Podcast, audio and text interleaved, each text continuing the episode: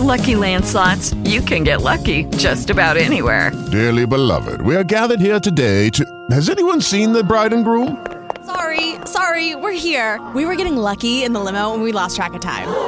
No, Lucky Land Casino, with cash prizes that add up quicker than a guest registry. In that case, I pronounce you lucky. Play for free at LuckyLandSlots.com. Daily bonuses are waiting. No purchase necessary. Void where prohibited by law. 18 plus. Terms and conditions apply. See website for details.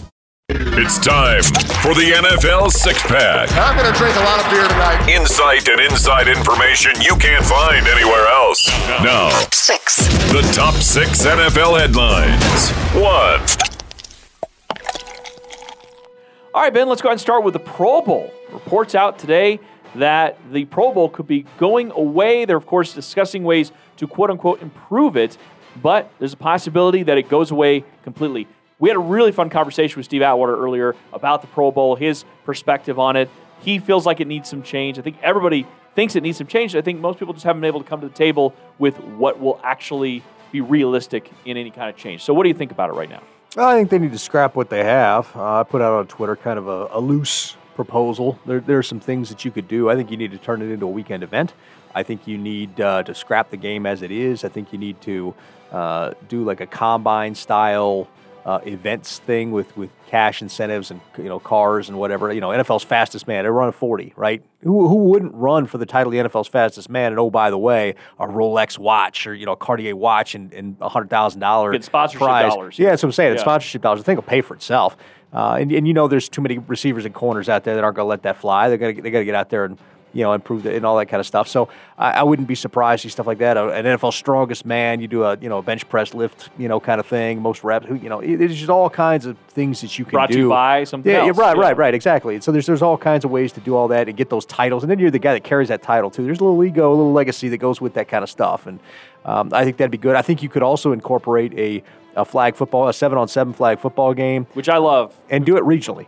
Yeah. North players versus South players versus East players versus West players. You got four teams. You run a little tournament. The first two, first two games are on day one, and then that Sunday you have the, the championship flag football thing or whatever. And there's some kind of prize that goes with that.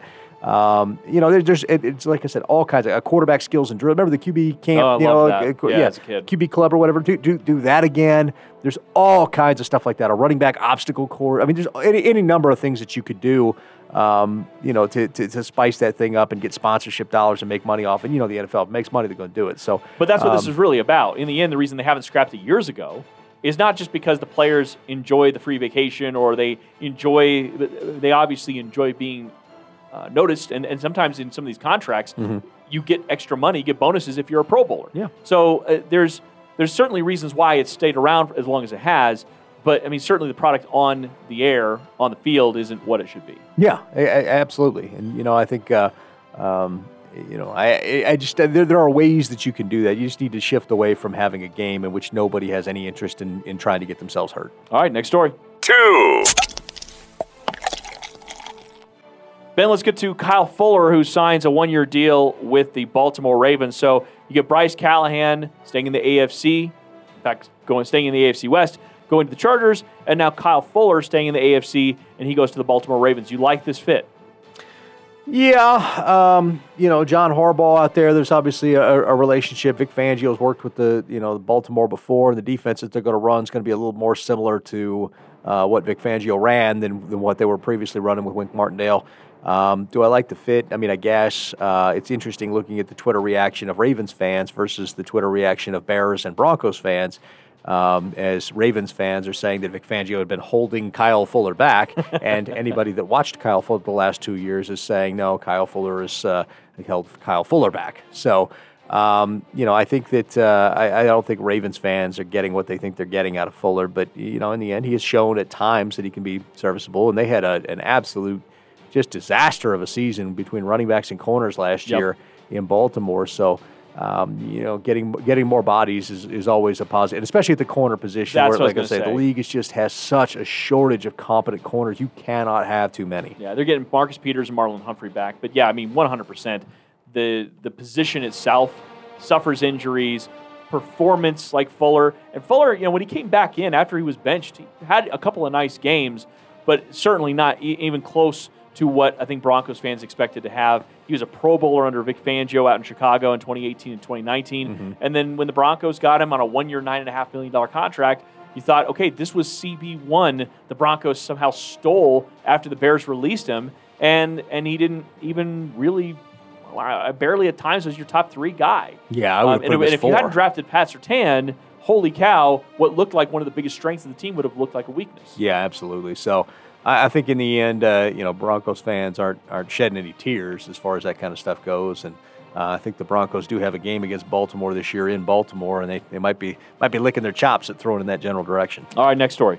Three.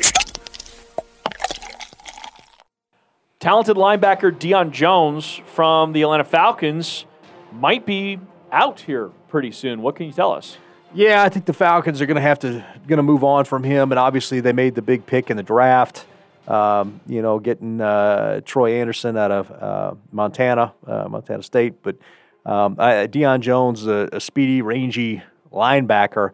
Um, you know, I, I don't think the Broncos will be in on that. So let me, you know, let me preface that by saying because I'll get asked a million times. I don't think the Broncos be in on that, uh, but I do think there are teams that would look into that. Rams be one. I think the Lions would definitely look at that. Um, uh, I, I think that the Chargers, believe it or not, may look at that. Um, there, there are three or four teams I think that would be interested in him. It's, it's, it's just the, the Falcons are in the middle of a rebuild and they're trying to turn this defense over. And um, you know, the draft of Troy Anderson just kind of signals like, hey, this this big ticket item probably needs to go. Well, and, and we're getting to that point where post June one, you're Mm-hmm. going to see some some possible names dropped out there because teams want the savings on cap, and they didn't find a trade partner. So I mean, this guy had 137 tackles last year Mm-hmm. combined. Um, he's had uh, eight and a half sacks over the course of his career, 11 interceptions. He's a- productive player. I, I, I'm with you though. The way they've been able to work through the inside linebacker doesn't make me feel like they're going to be uh, pursuing him. But at the same time, going back to a conversation we had with Steve Atwater earlier about what Ejiro Evero envisions with this defense, he might be working in part with the players that have been given to him, maybe not entirely with the players that he inevitably wants. So something to keep in mind. Yeah, I think. I mean, I, I don't think Ejiro Evero is going to pound the table for him, and I don't think the Broncos feel like that they need any more inside linebackers uh, or Mike linebackers or whatever you know whatever they're going to use there. I, th- I think they feel like they're strong. They love Jonas Griffith. They went out and got uh, Alec, uh, Alex Singleton, um, who they like. Uh, Brought back Josey Jewell Brought back Josey and paid him. And you know when you're in a 34, Josey can can be an inside guy, and when you're in a 43, you know Alex Singleton's got some more range. He can come on there. Um, Baron Browning can move inside now. I, I and Jonas Griffith is a guy they like his development. And we're not even talking about Strnad or any of these other guys. So, you know, I think uh, I, I think the Broncos are set there. I don't think Ejiro Evero really would um, really would bang the table for him, and I, I don't think that the Broncos want to spend more money at that position. They've got you know the, the, the deal with Josey kind of precluded them going after any other inside backers. I know people talked about like Bobby Wagner. That was never a thing. Um, so I, I don't think that uh, I don't think that's something they would do. All right, next story. Four. All right, in statements that I guess pump yourself up but don't necessarily mean a lot, uh, Sam Darnold still thinks he can be one of the best quarterbacks in the league. He recently told the media, and uh, you know, I, it's a tough thing because we we know that to play in this game you have to have an unbelievable level of confidence and ego, so on and so forth. But at the same time, there's a realism to this. Where Sam Darnold's career currently looks is teetering on whether he gets to stay on as even an option as a starter for any team going forward, or if he's going to be relegated to being a backup. And and at that point, when you're a backup, you're closer to being out of the league most of the time than staying in it, Yeah, uh, especially as a former first round pick. Right, and with Sam Darnold, I mean, you know, he's he's such a young guy, though.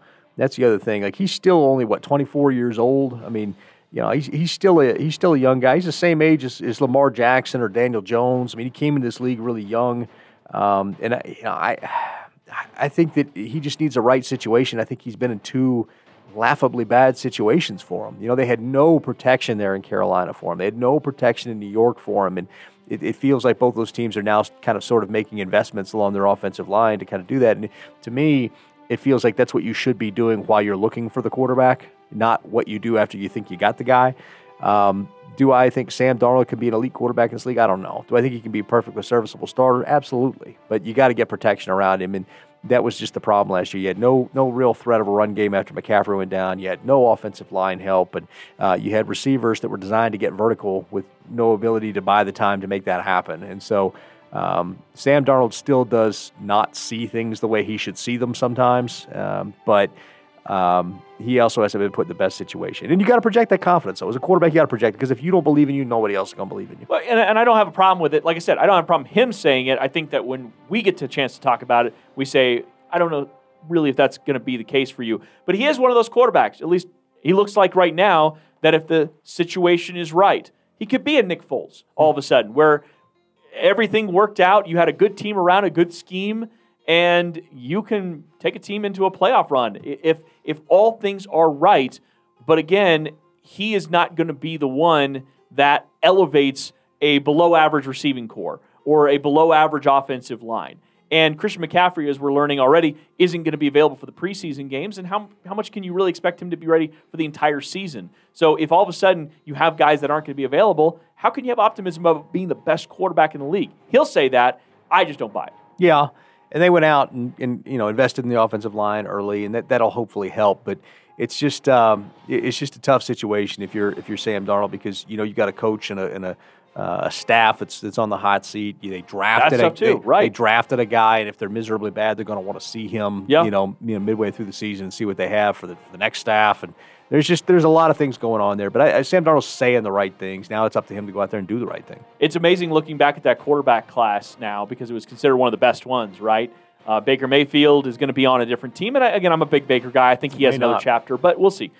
Uh, Sam Darnold, uh, Josh Allen looks like the best of the group, and Lamar Jackson in that conversation too. Josh Rosen's not. I mean, he might be. On, I think he's on a team, but I don't even know what that team is right now. And I was a big Josh Rosen guy, so uh, it, it's amazing how a lot of these quarterback classes, in retrospect, sometimes come out a little bit different.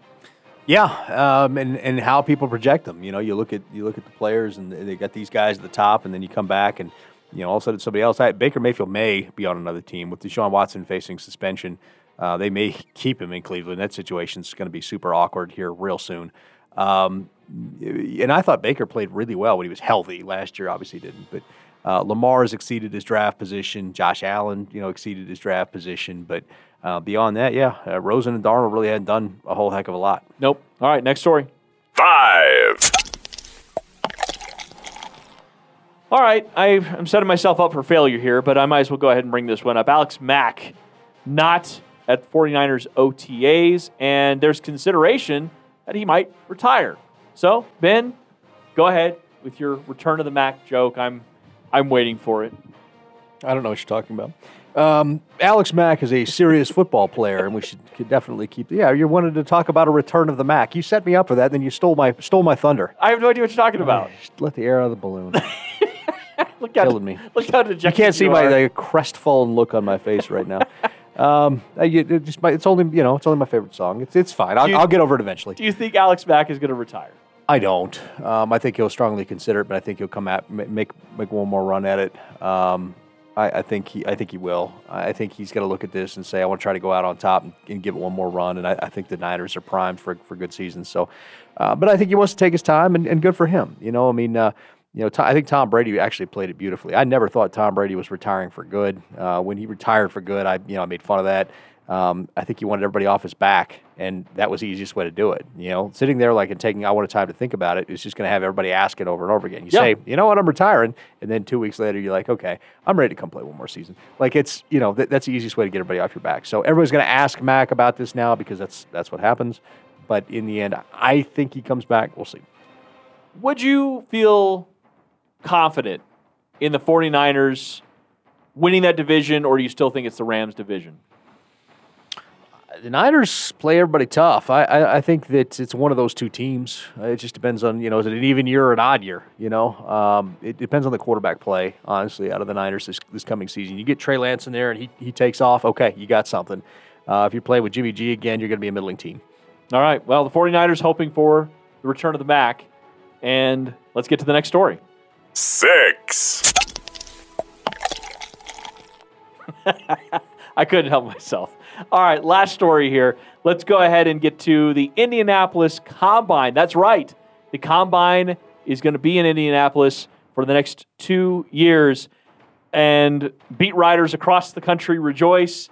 I, I don't know how, how do how do NFL teams feel about the combine and where it's located? Do they do they appreciate it as much as NFL beat and TV and radio people do? Because uh, we all love the combine being in Indianapolis. It's very everything's accessible. You don't have to drive anywhere, but the NFL does seem like they want to move this inevitably. Right. Well, there's a couple of things to remember. First of all, the NFL Combine is run by National Scouting, not the NFL. Sure. Um, But there's marketing now tied into it because they have are, made prime time. Right, TV Yeah. deals and, all, that, and the NFL makes money off it. That's fine. Um, the, the media likes it because of that, because everything's accessible, it's easy, and it's convenient. Um, the NFL likes it because the logistical process has been streamlined. The, the parts of the combine that matter most to teams are a lot of times the things that aren't actually shown or you're not privy to. Uh, there are plenty of meeting rooms. There are uh, getting all of the medical professionals and the medical equipment in to be able to run these guys through this this assembly line of, of medical tests that they have to go through and, and get that process streamlined for you know 300 different guys, 250 different guys. That's tough, and they've got that process nailed down there in Indy uh, with no hiccups. So. Uh, I, I think the league, I think everybody wants it to stay in Indy except for maybe the league front office or maybe some of the guys that have to show up in Indy in the cold and don't want to. Well, I mean, maybe that, that is the case. And I know that they're, what are they thinking about moving to LA? Mm-hmm. I feel like that would be a disaster, though, because LA is, I mean, it's, it's spread out. Unless they're going to have it all at that one facility, say it's at the stadium, um, it, it just seems like there's going to be a lot of logistical issues. That's the Mm-hmm. one thing we've loved about it in Indianapolis. And again, I, I haven't known it anywhere else. Nobody's known it anywhere else. It just feels like oftentimes, like we've seen with Super Bowls, for example, when they try to have Super Bowls in these different cities, some some cities are set up really well for it and some are not and that's what it, it reminds me of is like kind of overthinking this situation but there's uh, some other problems with the combine already that they have to work out which is including going prime time with this and the workout schedules and weigh-ins and all that stuff Yeah, and and and so that's the main thing is just making sure you, uh, you know, making sure you got everything, all the nuts and bolts handled if you're going to move it somewhere else. all right there you go that's our nfl six-pack we'll post it up at broncoscountrytonight.com With the Lucky Land slots, you can get lucky just about anywhere. This is your captain speaking. Uh, we've got clear runway and the weather's fine, but we're just going to circle up here a while and uh, get lucky. No, no, nothing like that. It's just these cash prizes add up quick. So I suggest you sit back, keep your tray table upright, and start getting lucky.